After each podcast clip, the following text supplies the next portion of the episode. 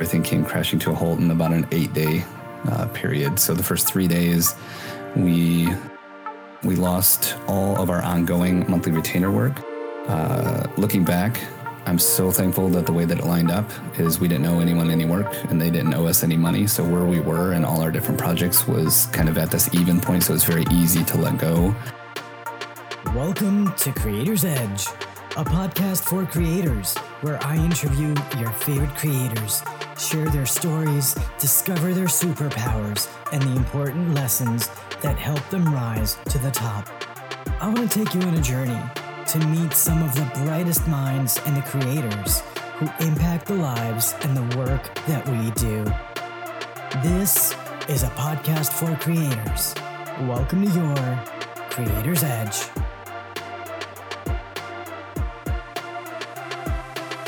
This is episode 4 with Dan Bennett.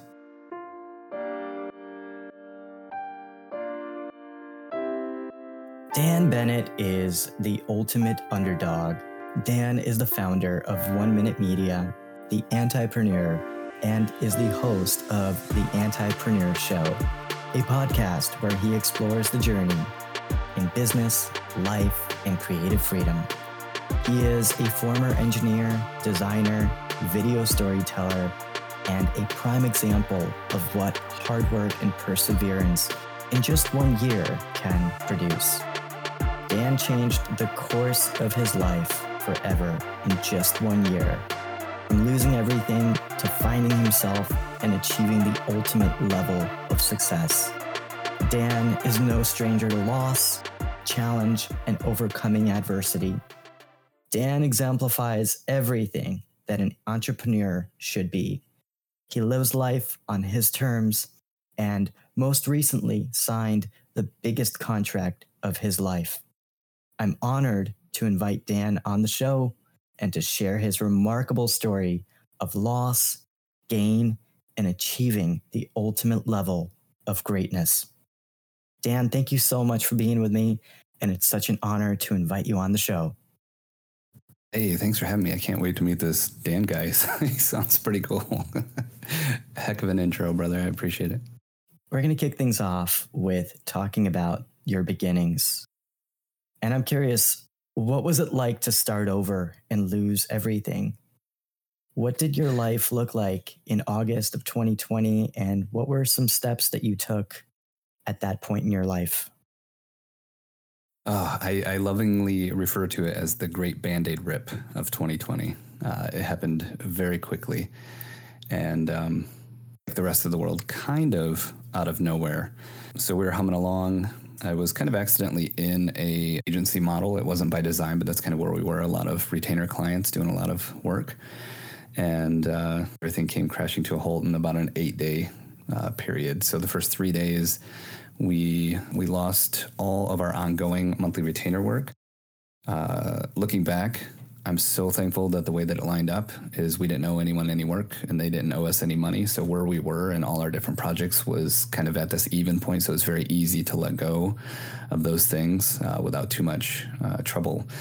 And then we had a couple days of a calm in the storm.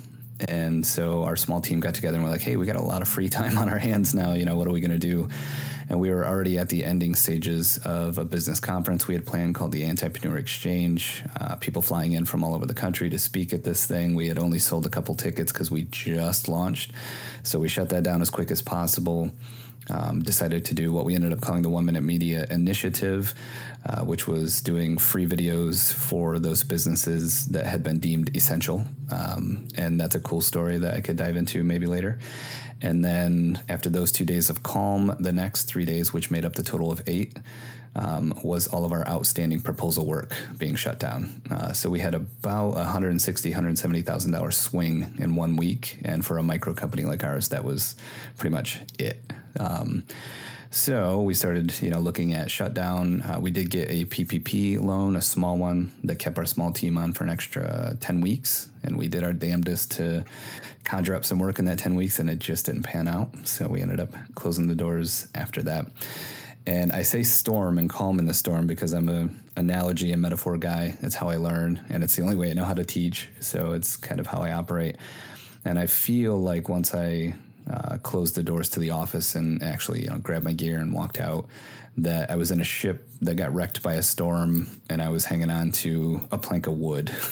I wasn't dead, but I was uh, kind of lost at sea uh, without a vessel to get anywhere. So that's that's kind of my take on that time, which was yeah August of last year.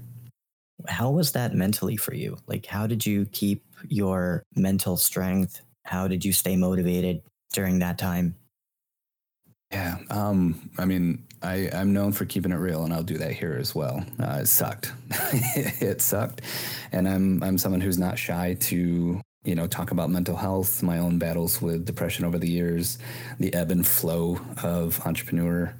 Uh, entrepreneurship, I should say. You know, it definitely sucked, and I actually have this this little uh, kind of uh, period in there that I look back on and I'm thankful for. But at the time, like I said, it sucked, and it was uh, 12 different times. I remember the number because I was counting 12 different times someone in my life, whether an entrepreneur, friend or family, uh, colleague, mentor, mentee, um, all kinds of people, um, said, and it's it sucks what's going on, Dan, but it's so cool that we know you're so resilient. You're going to make it through this. And the last time it was said to me, the 12th time it was said to me, it was by a good friend who I respect a lot. And I knew I could be open and honest with him. And I was like, you know what, man? It kind of pisses me off that you just said that. and I'm going to tell you why. It's not because you said it and it's not because it's not true. It's because I've heard it so much. And, you know, I'm in the middle of this this chaos mentally. So hearing it, I started feeling like, okay, when does resiliency turn into stupidity? When should you maybe stay down and duck a couple of those kicks and punches instead of getting back up right away? And that was something I dealt with. You know, should I bounce back? Should I start over? Should I get back up right now or just stay down? Like, should I go get a job? And then I felt ill, and that idea went away really quick. But um, I went through all those things, and then literally um, took time to myself and disappeared into the forest to further digest that kind of thought process. So it was rough. Those feelings of wanting to give up were short lived each time I had them because I've I've just got entrepreneurship in my blood. But they were there, and it was dark. And uh, you know, I definitely don't hide the fact that even though I can look back at it, and there's so many things I'm thankful for in the moment, uh, I wasn't thankful for much. It's the resilience and the desire to really bounce back that really pushes you to fight through and to make things happen in your life and to overcome challenges that maybe you never thought you could. And I think that is a testament to your ethic and your desire to really make it through. And you are destined to be successful. I like that. I like that. Hey, everybody, it's Carol Eckerly with the Image Impact Group, and I am excited to bring you a special segment of Seven Second Strategies. And on today's segment, we are welcoming Dan Bennett. Who is Dan Bennett. When did you first realize that you wanted to be running your own company? How did you get that first customer? Welcome to the Jod Pod. Today we are joined by Dan Bennett, aka the Antipreneur. On the podcast today, we have the Antipreneur, Dan Bennett. He's from Flint, Michigan, and the CEO of One Minute Media. Ladies and gentlemen, please put your comments together and say hello to Dan Bennett. Hey, what's going on, everyone? I am Dan Bennett, the Antipreneur, and I just wanted to quickly say welcome.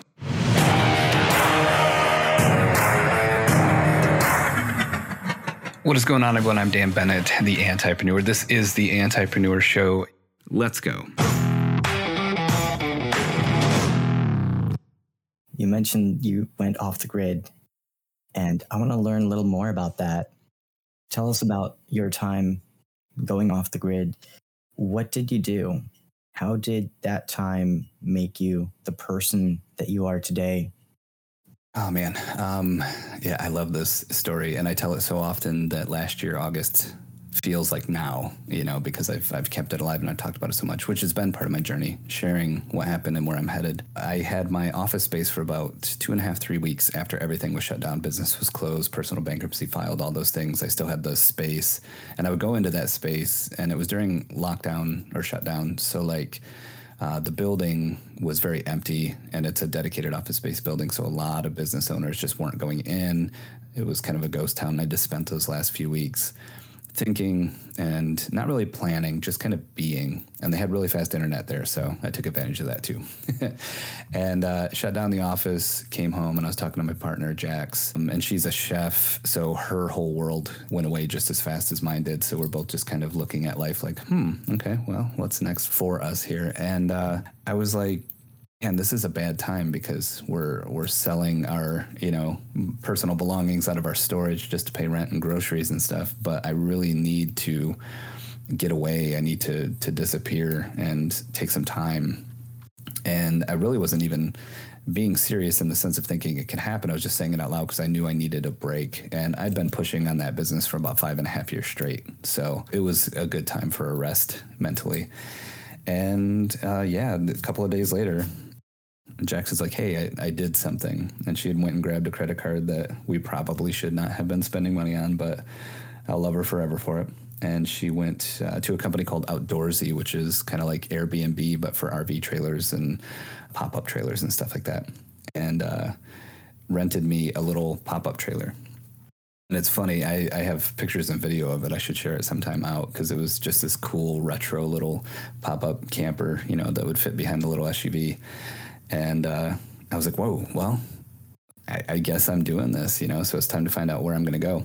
So again, like I said, selling everything to pay bills, not a lot of money there. Um, I wasn't going to go to some, you know, campground or something. I'm like, well, Michigan's got a lot of state land. Maybe I could just go to one of those free little places and then electricity and all that can just go by the wayside. And I was talking to an old partner of mine who's still a really great friend.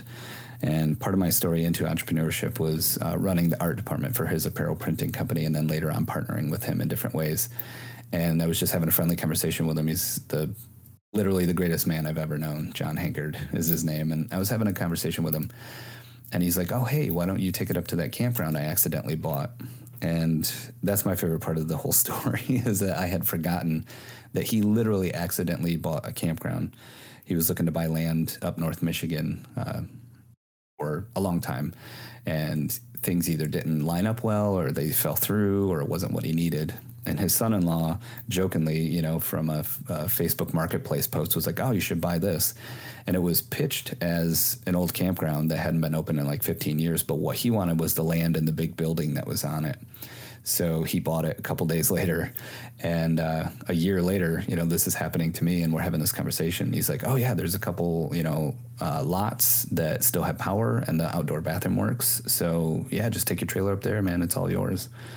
And that was, you know, about as serendipitous as it gets, right? So I headed up to this um, old closed down campground. I had the whole thing to myself.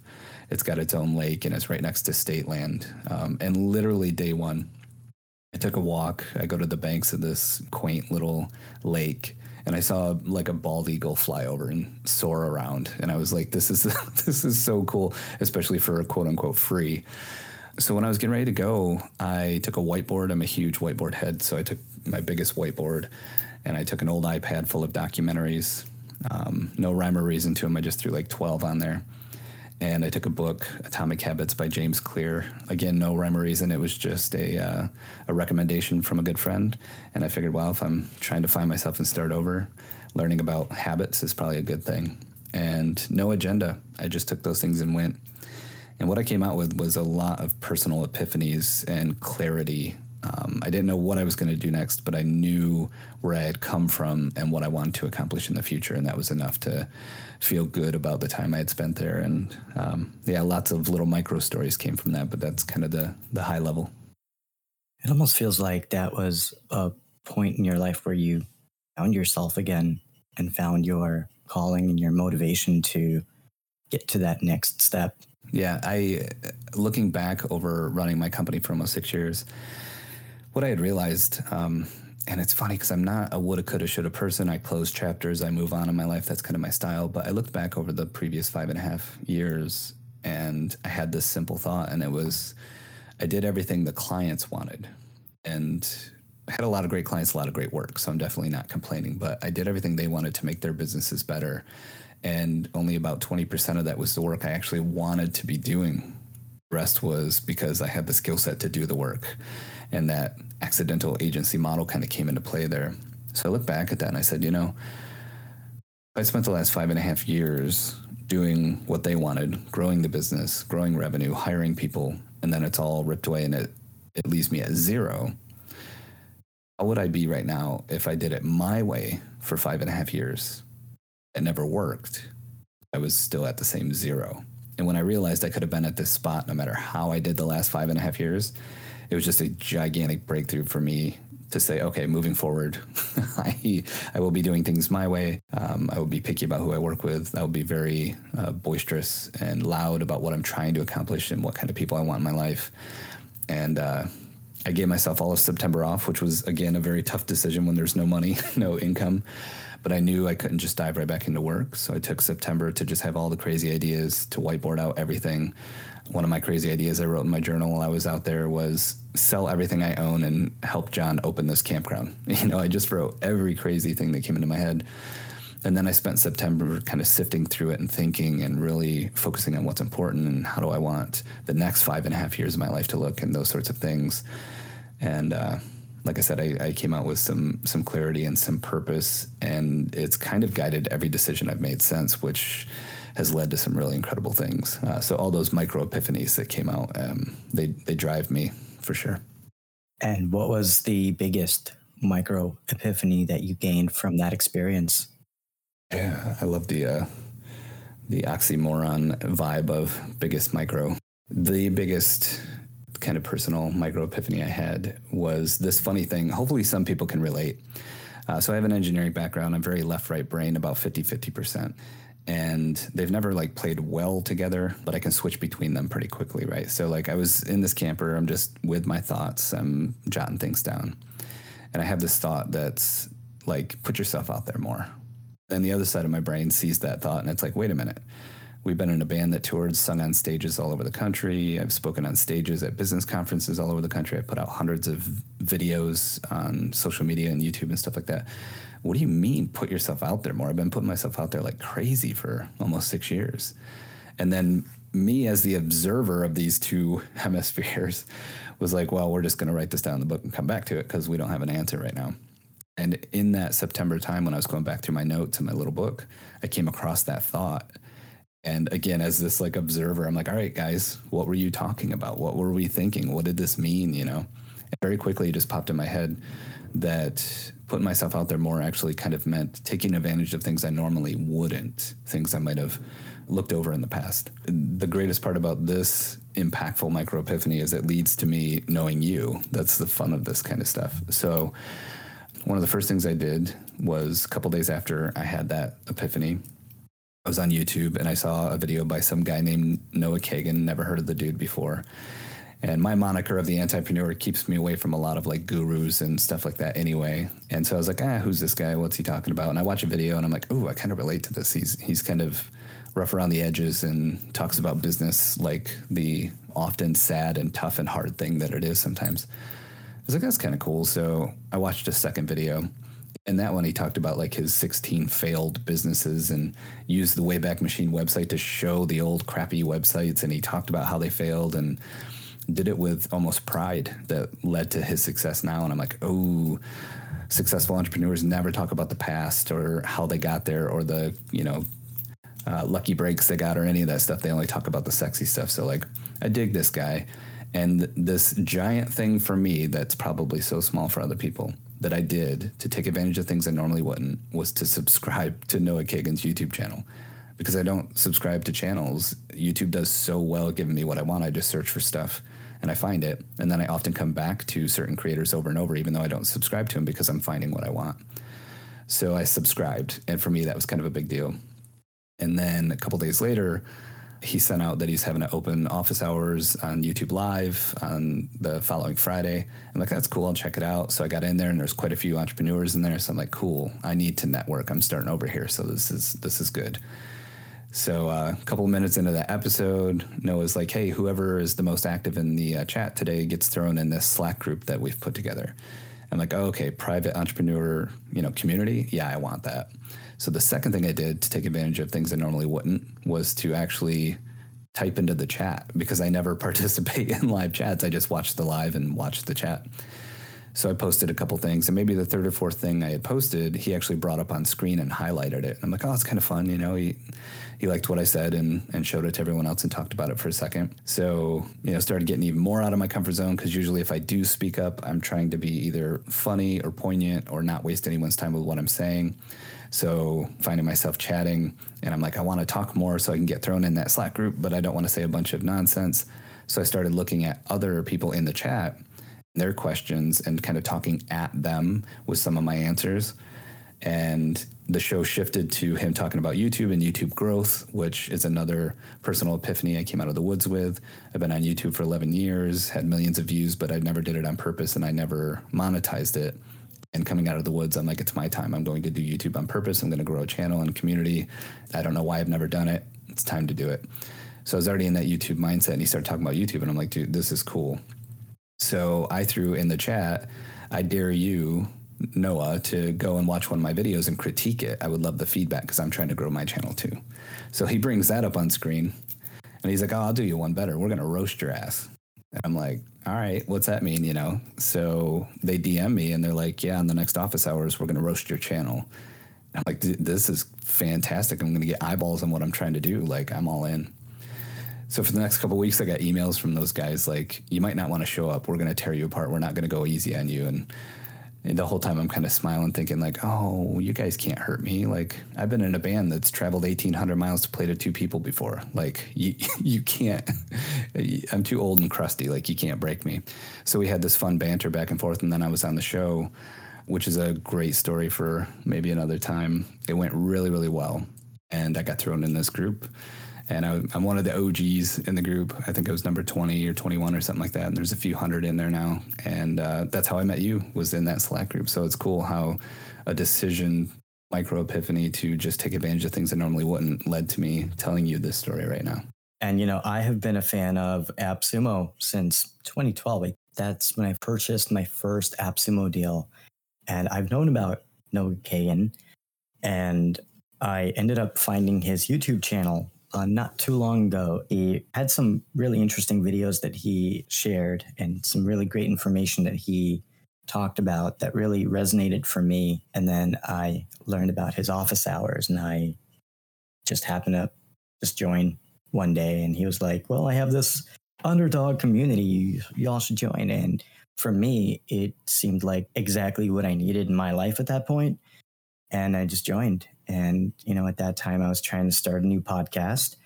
And a lot of changes happened in my life that forced me to really re examine where I was going in my life. And, you know, I'm no stranger to dealing with a lot of loss and depression and all that good stuff. And it really motivated me as well. That's powerful, man. I appreciate you sharing that. And it's so fun too, um, thinking about, you know, one of my kind of anti-preneur slogans is there is no blueprint. Every time someone says there's a blueprint and if you follow these 10 steps, you can have a Lamborghini too or whatever, I'm always like, well, you know, but I am always open about the fact that once you do arrive somewhere, you can look back at how you got there and there is a blueprint at that point, right? And it's so funny that we're both sitting here right now and we can look back at our last, you know, however many years of blueprint and see this crazy trajectory that got us to this singular point. That's fun. Absolutely. So, Dan, going back to your beginning, how did your professional career begin as an engineer and designer? And what motivated you to leave those things behind in your life? Yeah, um, definitely come from a, a, rough background, a poor background, single mom. Uh, hi, mom, love you. and that put us in some precarious positions from time to time, especially as finances were concerned. And I had a, a, drafting teacher in high school that was like, You're really good at this. You should look into going to school for it. And I was always pretty good at sports. I was a starter in multiple sports, but I knew I was not going to uh, get to college, you know, with sports. So, and I knew that eh, about my sophomore year. So I'm like, all right, well, maybe this is the direction to go in. And I got really good at AutoCAD. And by the time it came to uh, go to school, I was actually already in a drafting position for about a year, which was good because they paid for a large portion of my schooling. So I started going to school. And uh, long story short, I had, you know, I worked for four different companies in a very short amount of time, about three years. One of them I worked for twice. I was laid off and brought back and laid off again. And uh, mechanical engineering in the Midwest is a very volatile place to be unless you're directly associated with automotive. It can be volatile there too, but not as bad. But I was never in automotive. I was in pneumatics, I was in steel, I was in glass, and I was in concrete. So I was never near the auto industry. And my last job, um, I was miserable. I, I became a vampire. I'd get up at 5.30 in the morning, drive into work, and it was dark and no window in my office and get out at 6 at night. And I'm like, man, did the sun even come out today? You know, and I also was in school still at the time and found out at that point in time that I made the same or a little bit more than my professor at school who had the degree I was going after. And that was the final straw of like, oh, what am I doing? You know? And um, the majority of reason why I left that industry was because in high school I was good at drafting because we were always making something new. Every project was from scratch, and I was learning and creating, and my creations were being printed and sometimes built. And in the actual industry, all we were ever doing was recycling old designs and drawings for new clients, so making tweaks and stuff like that because they were buying an existing product and it was miserable. I, I, didn't get to create anything from scratch, and I felt like I kind of got duped. So I left that industry and I took a year off a lot later than most people do when they take a year off. and I was already in my early 20s, and I'm like, yeah, this is not for me. And uh, like I said, I was in the band at the time. We were touring. I was doing all of our web work, and at the time, MySpace and um, our merch design and all that kind of stuff I was handling so we could break even. We wouldn't have to pay people to do that stuff and uh, we were printing a lot of T-shirts, and that's that's a big part of what kept us floating. And the printer was like, "You guys sell a lot of T-shirts, man." Like, yeah, it's it's part of the business, you know. And he's like, "Do you know any other?" Uh, any other bands that need t-shirts if you bring in orders i'll give you 15% and i was like cool man. So i started doing that. And then other bands had horrible designs and they liked our design so they wanted me to design their t-shirts and i started charging for that. And it just kind of grew from there. Um, i didn't know the word entrepreneur at the time but that's exactly what i was doing. I was kind of like a micro startup with my band and then one day I came in with my own artwork, had everything prepped and ready to go. And same guy I was talking about earlier, John Hankard, he's like, Hey man, you want a job? you want to run my art department? And so I stepped into uh, freelancing on the side and then running an art department for my job job. And both were like ways to solve other people's problems through storytelling and design and get paid for it. And that was the the beginning of me realizing that I might be able to actually enjoy work instead of hating it so much. And Dan, what were some important lessons that you learned along the way of starting, restarting, losing everything, and rising back to success? Were there any books or strategies that really stick out to you? Um, being flexible, right? So, as entrepreneurs, especially digital entrepreneurs, there's a lot of people who are willing to tell you exactly how they did something, and that's important, but it's not always your journey. I try not to give too much advice, and I try and instead say, hey, maybe think about it from this new angle to just get the wheels turning. So, I think having flexibility in trying something, giving it enough time to see if it works, you know, testing a market before you start is really powerful, but sometimes like me i was in the market of like helping people elevate their video conference calls and zoom calls and stuff five years ago. So it took a long time for the market and covid had a lot to do with that to shift over to where i was inundated with hey dan help us look and sound good on camera. Help help help. Had I not been there and trusted in what I was doing with One Minute Media, I wouldn't have been ready for that market shift. So be flexible, go easy on yourself. Right now, we're talking, and 12 months is fast, man. I'm not going to deny it because I've gotten further ahead in 12 months here than I did in five years the last time. Experience helps, you know, with that, focus helps with that. And 12 months is fast, but I like to remind people that, like, this stuff doesn't happen overnight. The overnight successes always have years and years of uh, story behind them that you don't always get to see. So go easy on yourself, take your time, even when the bills are due and things are stressful try try as hard as you can to uh, have patience and flexibility. And the biggest thing that's helped me, man, it's so simple. I said earlier I don't like to give advice. I'll give advice on uh, video production and storytelling for sure, because that's my jam. But outside of that, like I said, I always tried to just encourage people and not give direct advice. But something that's worked so well for me over the last 12 months, I'm ready to give it as advice now, is to tell everyone. I don't care if it's the clerk at the grocery store or one of my friends in the underdog Slack group. Tell everyone what you're trying to accomplish, where you're heading, and and what's going on. Even if you haven't started the thing that you're talking about, that's okay.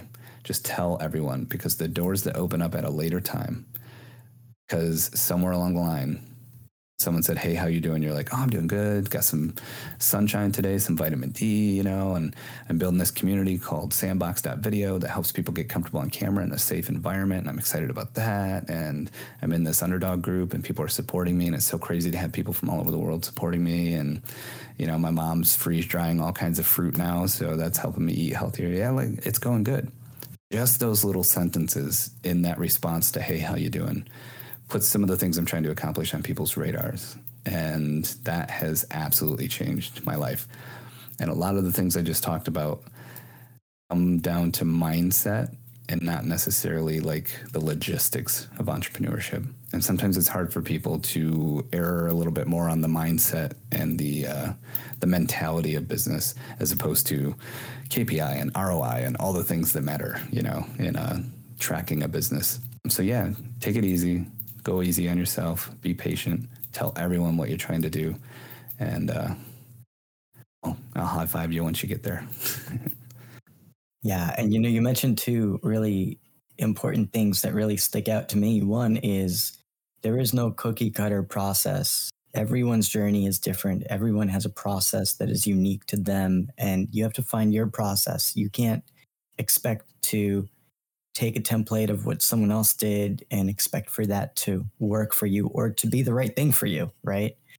And that's something that I've learned along my journey of entrepreneurship. Yeah, it's huge.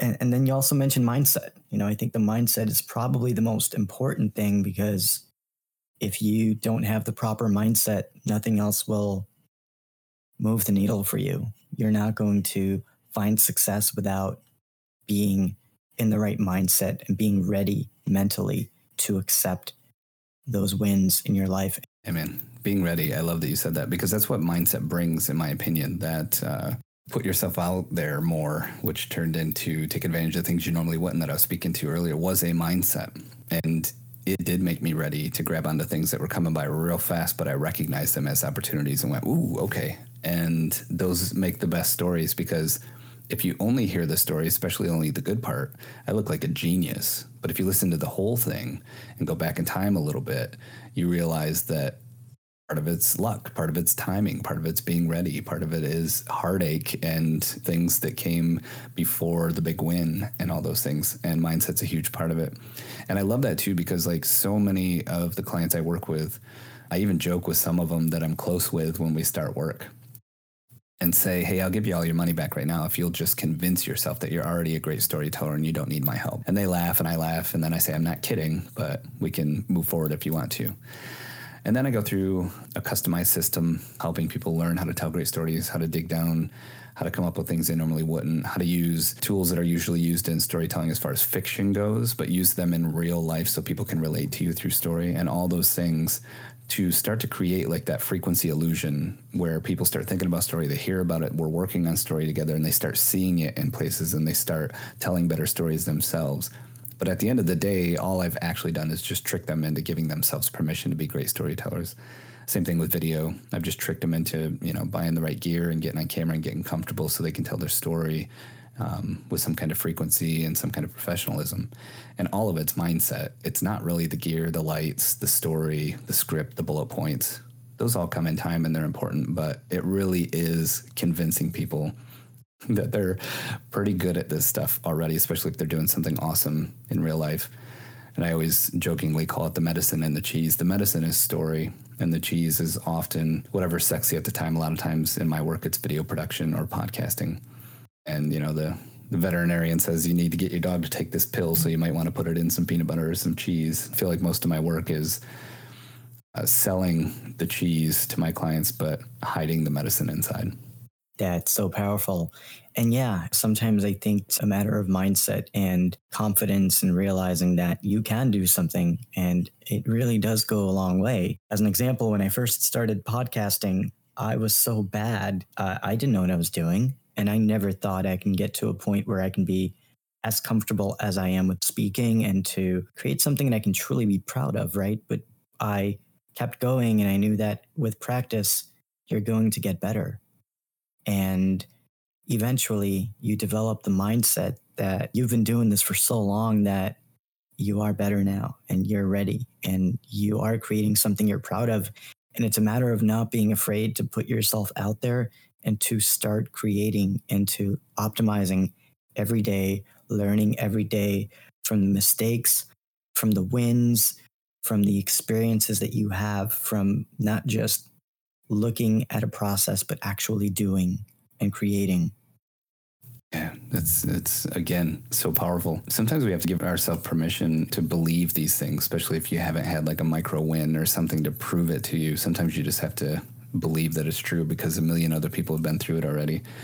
I joke sometimes that like making cliches matter again. I feel like is half my career because you think of something and you've said it a million times and it doesn't have much weight. But if you sit on it for a minute and you dissect it a little bit, something as simple as stop and smell the roses, right? Like I always imagine some poet sitting on a park bench somewhere a long time ago, someone walking the trail and stopping and backing up and palming an open rose and smelling it and smiling and then going about their walk. And the poet was like, Oh, stop and smell the roses.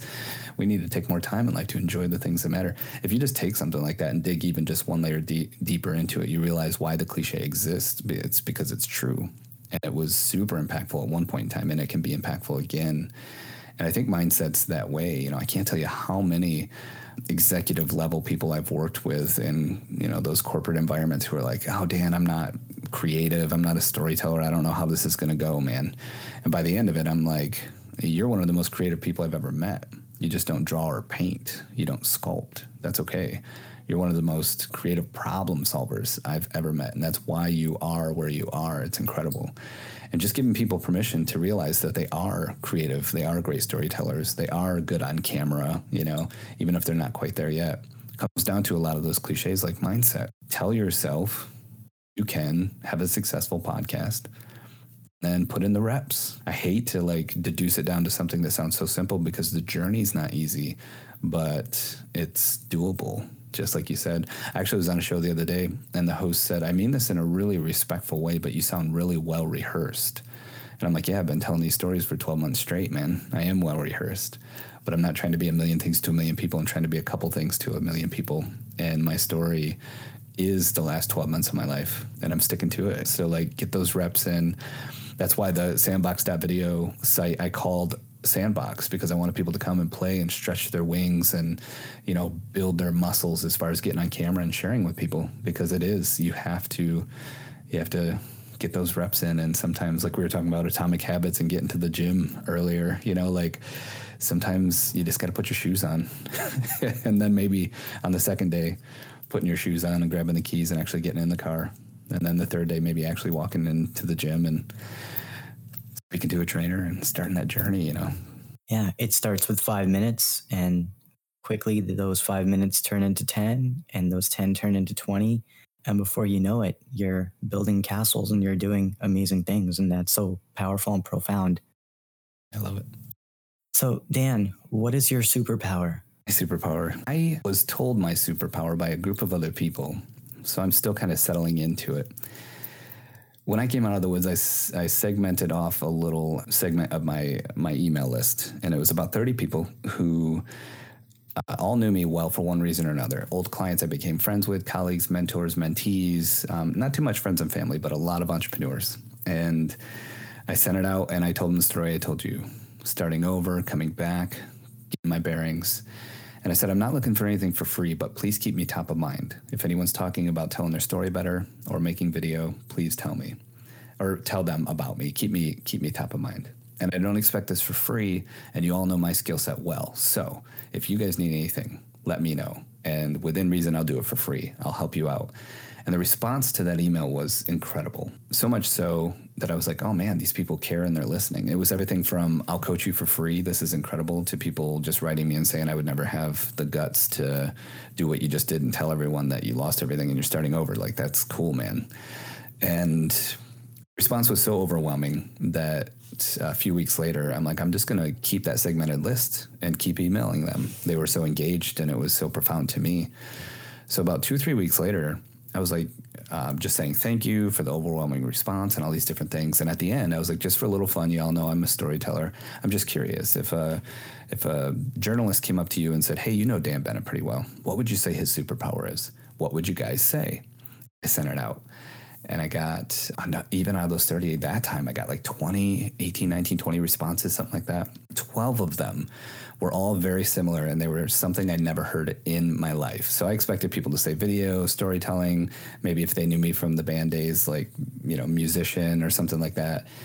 And these 12 people all said some version of, you know what, Dan, when I watch your content, you make me feel calm, relaxed, and like I can do this. Or back when you interviewed me, you made me so comfortable I could open up to you. Or when I watch your YouTube videos, I feel like I can actually accomplish the thing you're teaching because it's just so chill and calm and it feels good. And I'd never been told this in my life. Like, I've never been told the opposite that I get people all ramped up and riled up either, but I'd never heard this. And it was so impactful because I didn't expect it. And it's not something I necessarily saw in myself. And that was last September. So I've held on to that so tight, knowing that there's just something and I don't have to understand it or figure it out about the way that I interview, that I am a guest on shows, that I create content, um, that I interact with people, that brings some kind of confidence and calm to those that can to absorb that content or interact with me. That I now feel like it's a superpower. I don't know how it works. I don't think I can turn it on or off, but it's something that other people saw in me that I've adopted at this point. Yeah, I know that's that's so powerful. I can definitely see those traits in you because you're able to approach things from a very calm perspective and you are able to motivate people through the lessons that you share, but you do it in a very real way. And I can definitely see how that would be a superpower that would come through. And it's so interesting that 12 people all said the mm. same thing, which is so, so powerful it was wild. Like after eight or nine, I'm like, did they all have a meeting or something? You know, and none of these people know each other, uh, which is the best part. But it was powerful. It was so impactful because I'm like, I guess this is a thing. So let's run with it. And uh, then getting in the underdog group, you know, and, and I cheat. I have a good camera, I have a good mic because it's what I do for a living. So I got in the group and I look and sound good as far as technology goes, you know, and uh, everyone in there is like, you should read the back of cereal boxes as like a YouTube channel. We just want to hear you talk or whatever, you know. And it was um, apparent once I got in that group too that there is something about I don't know the the cadence, the vibe, the whatever it gets chalked up to, and uh, as long as it helps people win, like I don't care what I don't care what the superpower is. My favorite thing in the world, I, I think of myself as a crowbar, you know, and I just get behind people and help them get traction. You know, I, I always picture like four or five like really incredible vehicles all lined up in a parking lot. And the the cars are incredible. The drivers are professional. Everything is tuned and perfect. None of these people need anything from me but that driving wheels sound like a patch of ice. And i feel like i just kind of go down the line and use my big crowbar and get them moving a little bit till they get traction and go it's awesome because I didn't create the car, I didn't create the driver, I didn't invent story, I didn't make people love video, but I'm able to bring all these things together and help someone who's already doing something awesome uh, get traction doing it, and that's my favorite part. Even though, as the quote unquote, you know, like antipreneur, I make my content and I'm the face of my own work. My favorite stuff is just being that guy behind the car with a crowbar, helping people get traction. And Dan, what does your business look like today, and what do you do now? So a big part of uh, again coming out of the the forest was I, I had this understanding that I wanted to do less, oh, you know, like services for clients. I wanted to to do less of that and more products for customers. But I also knew I had to do freelance work to pay the bills. Like I couldn't just take all the time off in the world and be okay. So in October, I went back to, after a couple really hard no's in September from old clients I knew I couldn't go back to. Great people, just want to slip into my old ways of doing things just for revenue. had a couple of hard no's in September and then October. Like I said, I was thrown in the group. I started talking more about what I was trying to accomplish. And I was very open about like wanting to do less services for clients and more products for customers so that scalability would be there and I could help even more people, which is really my main driving factor. And a couple of people who saw my roast on Noah's office hours hired me, and they're not underdogs. They're just they're CEOs and stuff that Noah knows who happen to be watching that show. And those first couple of uh, companies, one is Search Actions and the other is Deep Sentinel, are incredible clients. And it's the exact kind of client I wanted. It's what I had pictured. So my first two uh, official kind of freelance clients as I came out the other end were me being picky about who I wanted to work with and being excited by the work because it's fulfilling. And so I started accidentally, I kind of started selling these 10 hour time blocks. And I knew 10 hours was enough time to launch something, to shift something, or to polish something up and get distribution in place or something for companies. Uh, so I just started selling these 10 hour time blocks on an ongoing basis and helping a lot of people move really, really quickly. Um, whether that was training up, you know, their internal team to create their own videos in just a couple weeks or taking what they're already filming and polishing and adding all my magic and special sauce to it and then putting it out for distribution for them, whatever the case may be. And so the freelance work I have taken on has definitely been in the vein of what I want long term. And then I've been building one minute media on the digital side, so coursework and private membership for business owners and startups to learn how to shoot their own video with our help along the way. And I've been making that transition, you know, standard things like affiliate marketing, since so many people buy gear because of the work that I do with them um, affiliate marketing with AppSumo because so many people see my videos and they really like the uh, you know software I might be talking about or something of that nature, and pushing a little bit more towards that products for customers and growing community. Um, so I'm still in the middle of that. And you mentioned earlier at the start of the show landing the biggest contract I've ever landed, which I'm in the beginning of right now is a dream come true. I wish I could actually talk about more right now. I'll be able to at the beginning of next year, but it it so aligns with essentially the biggest crowbar I've ever been able to use. You know, I'm, I'm helping an organization that's already doing incredible things get traction through storytelling and video. And I couldn't imagine doing any more fulfilling work right now. So that transition of when I do do get Dan, when I'm doing direct consultation, I'm doing the work directly with you, I'm helping develop story. I'm super picky. I'm at a certain level that puts me where I want to be financially and professionally. And then I'm also growing community and those digital products to be able to sell to more and more people to help them get from zero to on camera as well. So I'm I'm in that transition as we speak and yeah, I couldn't be more excited, especially like the show's helped me do today. Looking back at the last 12 months in retrospect, it's it's pretty incredible. That's that's so awesome. And you mentioned, you know, picking that right fit client, thinking about what kind of people and businesses you want to work with. And I think that's so powerful and so important. And I've recently started to adapt those principles and mindsets into my life where now I I'm very deliberate with who I choose to work with. And it's not a matter of who wants to work with me, but a matter of one, can we move the needle and will my life be a place where I'm happy working with these clients and ultimately in five years will i be happy continuing to work with these people and these clients and these type of businesses? Because at the end of the day you can't serve everybody. You have to pick what you're special at and how you want to design your life. And that's so so important from how much you want to earn to how you want your day to day to look like. And i think these are all really really important and profound lessons that certainly helping me greatly. And I'm so happy that I'm learning these things early on because it would suck to be in a spot five years later realizing, man, I'm not happy. Yeah. Word. uh, it's funny. We both know phenomenal author and sales coach, John Hill. And he's one of the people that I met very early on and getting thrown in the underdog group. And we started working together. And uh, two days after beginning work with him, I had a like twelve hundred dollar upsell. He hates that I use that term, but it was an upsell. But it was one that the client was essentially begging for, and had I not worked with him, I wouldn't have been able to identify it. And a lot of that came through the exact things we're talking about: the mindset. Where do you want to be? Who do you want to work with? What kind of work do you want to do? And it's led me to a point and i want to encourage you know anyone listening like these things are true they work. Please trust in them. Be picky about what you're doing even if you have to turn down money because you don't want to get to that spot where it's not fun and you're reliant on that income. But now i go into sales calls and you know one of the first things i say is hey appreciate your time your referral you know the kind of work i do. We're talking about your particular work now. I just want to start this off by saying that story drives everything I do. Story is at the heart of it. And I just want to make sure that you're okay with the fact that if I feel like this might not be a good fit or you feel like it might not be a good fit, we can shut this call down, go our separate ways, root each other on, and, um, you know, not waste either of our time. And generally, people are pleasantly surprised by that. They're like, oh, wow, yeah, yeah, yeah. No, I'm here because I want to be, but that's cool, you know? And then that gives us both permission to be like, mm, I don't think I can help you, but maybe I know someone who can, or I can give you a referral or suggestion on what you can maybe do next.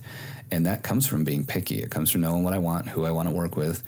And if I say that and you're like, uh, yeah, story's cool, but we really just need like a two minute about us video, and that's all we really want. I can say, cool, I don't want to do that work because I'm not a video production company, but I know someone great I'll introduce you to, and I hope that you, you know, find someone who can knock that out of the park for you. And that is an incredible feeling. Walking away from money actually gets fun, which sounds counterintuitive. But when you walk away from bad money, oh my God, you feel like the smartest person in the world. So definitely important to uh, have at least a decent idea of where you're trying to go and who you want to work with. So, so true. And Dan, how do you stay organized? What does it mean to be an organized creative for you? I tell you what, shout out to Anna Fitzgerald. Oh, Heartbeat Hive. If anyone's interested, look her up. She specializes in flow and organization for creatives and she's literally the first person I met in the underdog group. And she had just put out a little call. Like I said, there's only like 20 of us at the time, and no one was really too active. And she was like, "Hey, I'm looking for an accountability partner." And I put my hand up. I'm like, "Hey, I'm brand new here. Uh, let's jam." And we've been meeting weekly for you know ever since, ever since last October. And uh, her professional work started aligning with the struggles I was having in starting over and and doing my own business, but doing it my way. And I was always super organized, especially because so much of what we did was production based for my clients, but my own stuff was never that way. so we really started working on, you know, learning about flow, how to catch flow, how to become organized, how to use certain tools and not just adopt every single software that comes out, but use the ones that work really well for you. She turned me on to Workflowy, which is an incredible, just like toggle and bullet point software, nothing too crazy. And it was so simplistic and kept you in the realm you needed to be in so much that it worked really well for me. And that was the beginning of me getting organized. There's this thing that I call the mechanic effect. Uh, my mechanic, Joe, who's a real person, uh, I've been taking my cars to him for like 15 years. He uh, he's like a 35 year ASE certified master mechanic. Dude could fix anything in the world, probably with a blindfold on. And I was meeting him one day to drop off a vehicle, and he was very aware of the work I did. He would always ask me about you know my clients and stuff like that. And so I get to the shop at the same time as him in the morning. He's opening up and he's just driving this shitty truck, you know. And I'm like, Joe, I got to ask you, I always see that truck. Like, why do you drive, why do you drive this crappy truck, man? And he looks at it and he looks at me and he looks at the truck again. And he's like, I don't know, man, it's easy to work on. And we go inside. And dude, that hit me like a ton of bricks. I was like, oh my God, this guy could drive any car in the world because he could go find one that just blew an engine and repair it and have whatever he wanted for probably a quarter of the cost, if not less. And he drives this truck, but he does all this incredible work for everyone else. And man, I saw myself in that. And I was like, it's time. This time coming out of the woods, starting over, it's time for me to do that good work for my own business that I do for everyone else. So at this current stage, I'm a Notion guy. I use Workflowy too quite a bit, but I'm a Notion guy and it helps me keep everything in one spot. I'm not like brand loyal or anything. It's just a software that works really, really well for me. And so many of the things I do are production based, where you're going from an idea all the way to, through to distribution, and it's got so much flexibility and the different ways you can view data and stuff that it works really good for me. I can fire it up. I can do my morning journaling. I can do my morning routine. I can send out an invoice to a client. I can do a task list, to do list, whatever, and all all in one spot.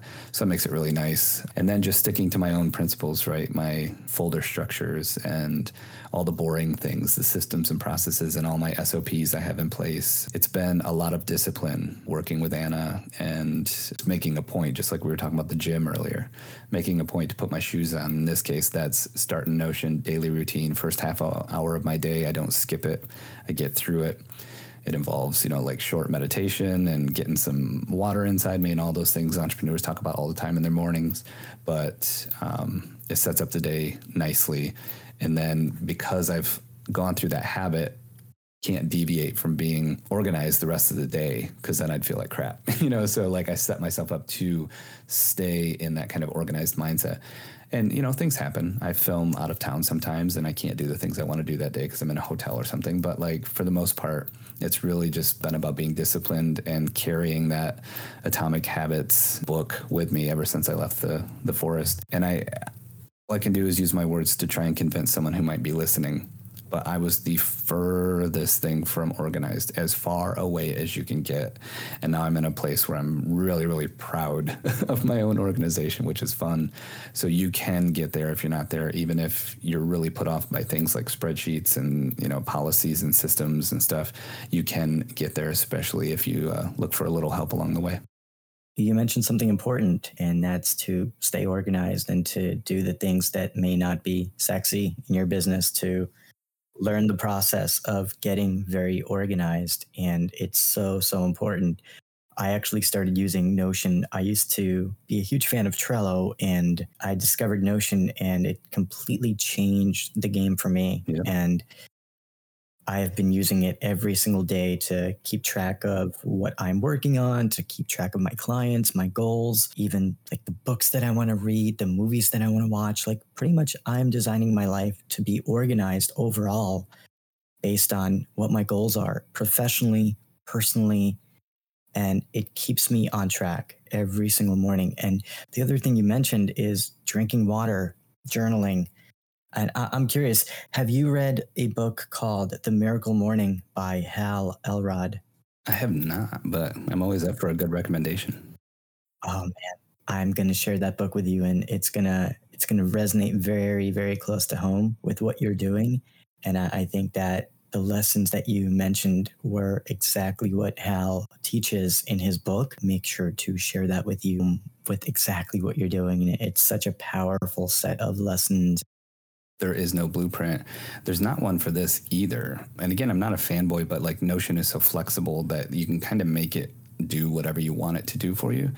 So you can start with say a book or some of the suggestions we've made or whatever and then adapt it to you and i think that's a big part of it is like just getting the data you know just seeing what it feels like to journal for 10 days or to meditate or anything that you're looking at doing you don't have to do it exactly like someone else and you don't have to be perfect but if you can start to get a feel for it you can adapt it to yourself one of the things I work on with Anna is just paying attention to heart rate variability. And I wear an Oura ring and track that stuff. And that's not for everyone. And it might seem kind of woo woo to some people. I don't know. But it has changed my life. You know, like my ring syncs up with my phone in the morning while I'm doing my thing. And it tells me, hey, you didn't sleep that good last night. You might want to take it easy till you get rolling. And I don't know how, but the thing is always accurate. And it's one of those things where you might have been asleep all night, but you weren't in deep sleep very often. And you wouldn't know that. You just wake up and feel groggy and go, what the heck? But just having some of that information, I can start to adjust how I behave. And it's the same thing starting anything new. Just do it long enough to get a vibe. And one of those vibes might be, I hate this. And you can just put it down. And uh, I think that's one of the best parts of kind of starting new habits is uh, just learning more about yourself, you know, getting more in tune with, with yourself. And where do you see yourself in your life 20 years from now? What do you hope to achieve? You know, someone with this this latest contract, the, the people at the head of this organization are world known and doing incredible work in the world. And I'm so proud to be a part of something that's just making that much of a difference in the world. And someone was asking me, like, how do you feel? You know, and it's someone who knows me well enough. It's not the money, it's not the accomplishment, it's not, you know, something that'll go in my portfolio later and I can point at and say, look at that. It's, wow, this is really important and deep work I'm doing and, and it's really fulfilling. And when they said, how do you feel? I said, you know what, man? I feel like it's time. Like, it's time. It's time for me to do the things I've talked about. It's time for me to make a difference. It's time for me to settle into if it's got to be my face on the screen, I'm okay with that. I've never been adverse to being on video. I've just never felt like I'm the business. It was always something else I had to build and point at. And maybe it is me. Maybe it's time. Um, so when I look that far into the future, if I'm 60 years old, I want to be in a position where I just helped hopefully hundreds of thousands of people who are already incredible um, tell their story better, get in front of more people, make incredible videos, maybe even make films and documentaries that impact another 100,000 people. I want to be sitting somewhere where I'm so glad that I sat out in those woods and cried and laughed and was frustrated and punched things and walked through the forest and just felt sorry for myself and then walked through it the next day and felt incredibly grateful look back on all that stuff and know that it was totally worth it because someone somewhere, even on this show, heard me talk and was like, all right, it's time for me too. And that's what I hope for, man. That's really awesome. And Dan, thank you so, so much for spending some time with me today to share your story with our audience. And you are truly an inspiration and you are the ultimate underdog and uh, I'm proud of you. I'm blessed to have met you, and I'm grateful for knowing you and for being inspired by you and everything that you're doing in your life and your career. I know you're going to crush it. I know you're going to do some really amazing things, and I'm excited for the future together. And before we let you go, where can our listeners learn more about you and your work and where can we find your podcast? Yeah, so I try to make everything easy. I think the hardest part is spelling antipreneur, and it's just like entrepreneur, only it starts with anti, so nice and straightforward. Um, I'm the antipreneur.com forward slash link stack, and that's like a stack of links. It's very literal. And right on that page is a literal stack of links, and you can find me anywhere on any platform across this great world. It's not hard to find me if you type the Antipreneur into any social media platform. I'm sure you'll run across me. But that link stack on the antipreneur.com slash link stack is a great place to start because it just connects to everything I'm up to. Um, so yeah, I, I'm an open book. I have an open email inbox. I love helping people. I have to limit how much I can help for free, of course, but like um, if I can solve a problem real quick for people, I will. And uh, yeah, say hi. I don't care what platform it's on. And uh, I, I, appreciate you giving me, speaking of platforms, giving me a platform to speak from. And it's it's humbling, it's fun. Um, I appreciate you trusting me enough to share my story with your listeners because I know that's a very intimate thing to do. So, thanks.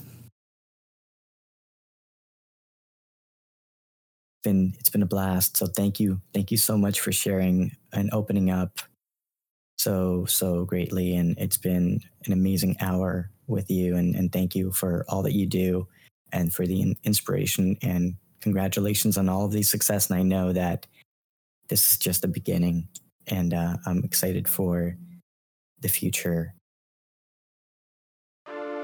Thank you so, so much for joining us for another episode of Creator's Edge, the podcast for creators helping you create better in your space. If you like the show, please consider leaving a review on Apple. It only takes a minute of your time and it helps others find this podcast and helps us to create content just like this. You can find Dan Bennett at The Antipreneur on YouTube. You can learn more about One Minute Media at number one minmedia.com. You can find Dan Bennett on Twitter at Real Antipreneur. And you can also find The Antipreneur on the web at I am theantipreneur.com.